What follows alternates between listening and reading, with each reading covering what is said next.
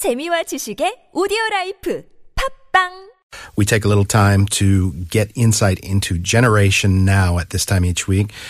Uh, how younger generations, the under 30 crowd, and, and down are uh, changing Korea's society from pop culture to economic decisions and so forth. Um, Leah Young is the person who brings us that. Leah, welcome. Hello. Nice to see you. Nice to see Um, you too. You know, somebody who's a bit older is inclined sometimes to take all of Korean pop music and just Mm-hmm. throw it in one bucket called K-pop.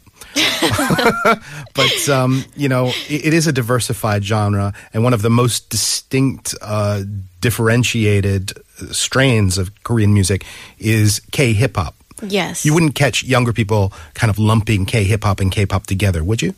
Well, I th- I would say there's just two mainstream genres, and Hmm. they they wouldn't mix it together because it has so different characteristics. Okay. So, um, sketch out the, the, the Korean hip hop scene a little bit for me. What are we talking about in terms of a like a framework?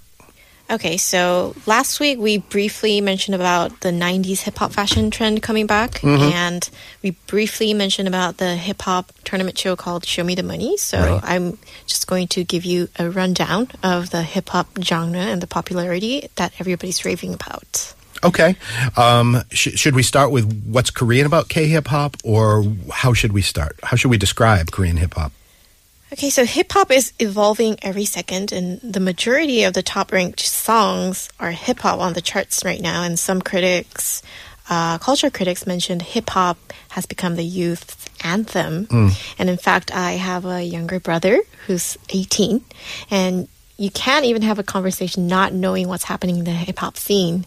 So today, you know, the most of the artists belong to a certain label, and if I can't identify which artist is from which label, he would see me as if I'm from a different planet. Oh, Nuna, come on, get with it. like I'm a grandma or something. So you you don't know, like Giriboy and Palo Alto are from different labels. Okay. And- Really? You got to know the, the label too? It's not yeah, enough there to know? Yeah, there are more than ten hip hop labels, and if you're a hip hop fan, you have to know all of them to distinguish each artist's music style. And there's a lot to follow up from all the different genres of beats, like boom bap, trap, ratchet. Those are those are types of beats. yeah, the types of beats, and you know, just in everyday life conversation, the words like like swag or punchline or like ill or all those kind of terms are used in a daily basis. So if you know somebody disturbs me in a way, instead of saying, "Oh, you should watch on your words," they would say, "Oh." You should drop the beat. Really? Yeah, And it's about to start. You So- should drop the beat. Mm-hmm. All right, I'm going to give that a try sometime. See, see how many people laugh at me. So you said last week uh, this all kind of started with Seo Taiji and the Boys in the 90s. Mm-hmm. Is that right? Yeah, so Seo Taiji and the Boys and Deux were the most iconic figures who introduced rap into Korean music industry. But back then, the idea was more of putting out words on fast-paced beat and mostly new jack swing genre. So it was not actually hip hop. And in the 90s, all of the idol group members had like a foreign rap member specifically, and who would only have like two verses thrown into the bridge of the song, mostly in English. Not exactly because of adding the hip hop vibe, but to make the song sound more stylish. Uh, okay, so they would like. Um, it, nowadays, it's almost seamless, but back then they would just sort of have a little cutaway to English. Mm-hmm. Yeah, from the Korean like lyrics. a bridge part. I hear that. throwing in English, and then musicians with slightly foreign backgrounds like Drunken Tiger or Uptown introduced the American style of hip hop to Korea and formed this, you know, culture of waving in a way of a hip hop kind of way, like up and down, Uh-huh. and interacting with fans while rapping, like say ho, you know, stuff. it was really introduced in Drunken Tiger is it Drunken Tiger? That's the one Tiger in the presence. Bam, bam. Yeah, right? yeah. I have a Tiger friend JK. who who does that in the noraebang, and it's it's quite Mm. hilarious. He's he's like pushing forty, and uh, yeah, Yeah. Tiger JK, Dynamic Duo, Leessang were pretty much the founding fathers of Korean hip hop, and um, they could quite converted the American style to more Korean with less English in lyrics. Hmm. And hip hop in the early 2000s still had an element of feeling distant. It felt a little foreign, like well, no offense, but uh, as if foreigners are doing really great at pansori. Hmm. and it was more of a guy thing. So guys in my age, I remember in noraebangs, in their adolescent period, they would only sing either rock ballad songs or hip hop to look cool. Okay.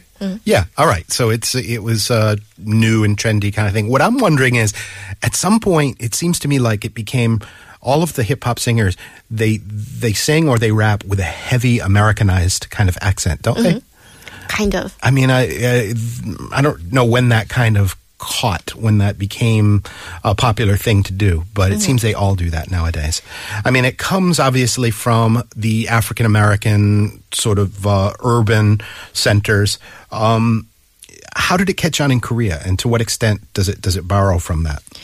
So the hip hop that was introduced first was mostly about aggressive and male dominant um, lyrics, and it was quite indie and subcultural. But content wise, the songs became more mellow-ish, well, and you know that could Smooth. resonate with a wider audience. But mostly thanks to the media platform, hip hop has really pulled uh, the genre from the underground to mainstream, thanks to shows like Show Me the Money or Unpretty Rap Star.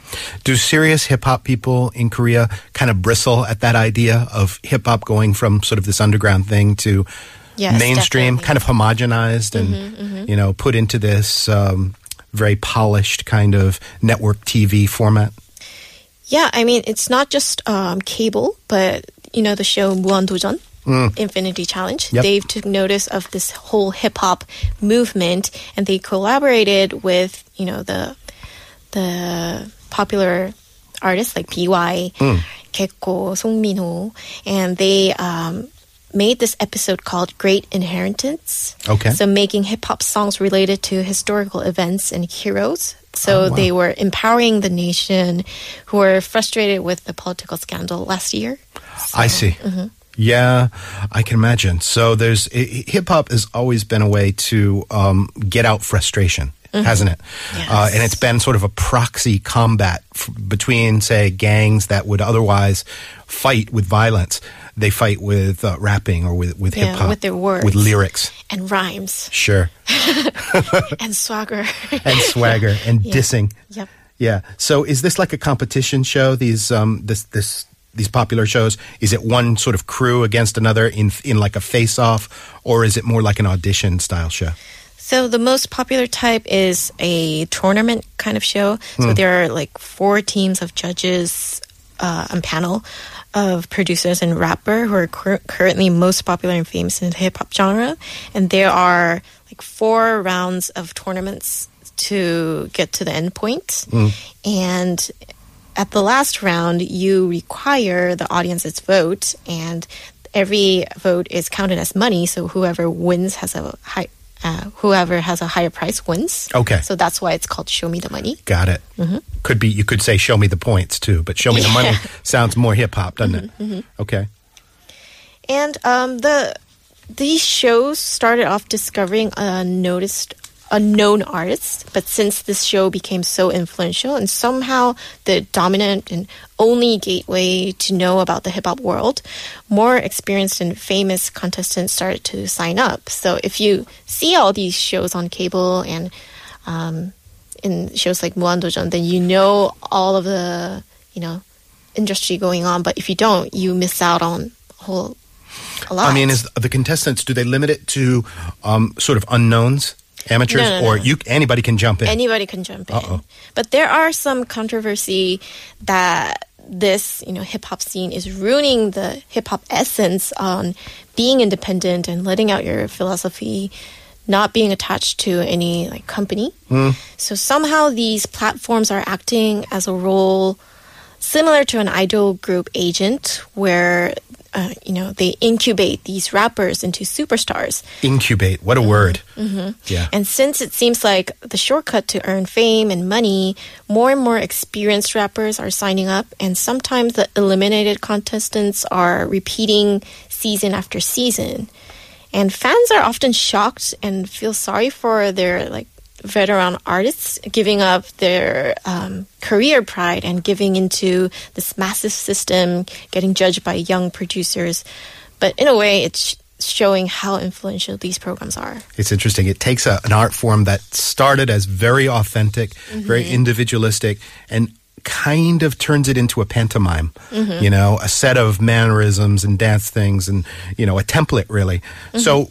I mean, for aspiring K, K hip hop people, the shows are still kind of important, right? Yeah, appearing on the show is, is pretty much important these days. There are many hip hop reality shows like Unpretty Rap Star show like making a compilation mil- album with female rappers. It's a tournament show also. Mm. And there was a show called Hip Hop Tribe, Hip Hop So non-rappers like celebrities getting coached to rap And it was a face off too, face off too. And recently 고등 래퍼, high school rapper were where high school rappers were divided in regional teams and getting mentored to have a rap battle was very popular. parents must love that. All of these high schoolers, you know, being distracted by their rap practice, you know. Why is the female one called unpretty rap? Are, are they supposed to not be pretty or what? Uh, it's not about their um, appearances, but it's their attitudes. So they, Ah. it's like dirty. Okay. So they don't Kind of- play along with all of the little pretty mannerisms yeah. a woman is supposed they, they're tough. Yeah, they're, they're, tough. They're aggressive. They say whatever comes into their mind. They're really like cool and like girl, girl Blunt, crush. frank. Yeah. I got it. Um, how young do the audiences for this go? Is it uh, is it teenagers, high schoolers, or does it go even younger? I think it goes really younger. I mean, High School Rapper was a surprising turnout to be a success, actually. The quality of the raps were almost in balance with the pro rappers. Um, I guess we all have some kind of inner gangster inside of us. and it I mostly. can hear you're in a yeah gangster.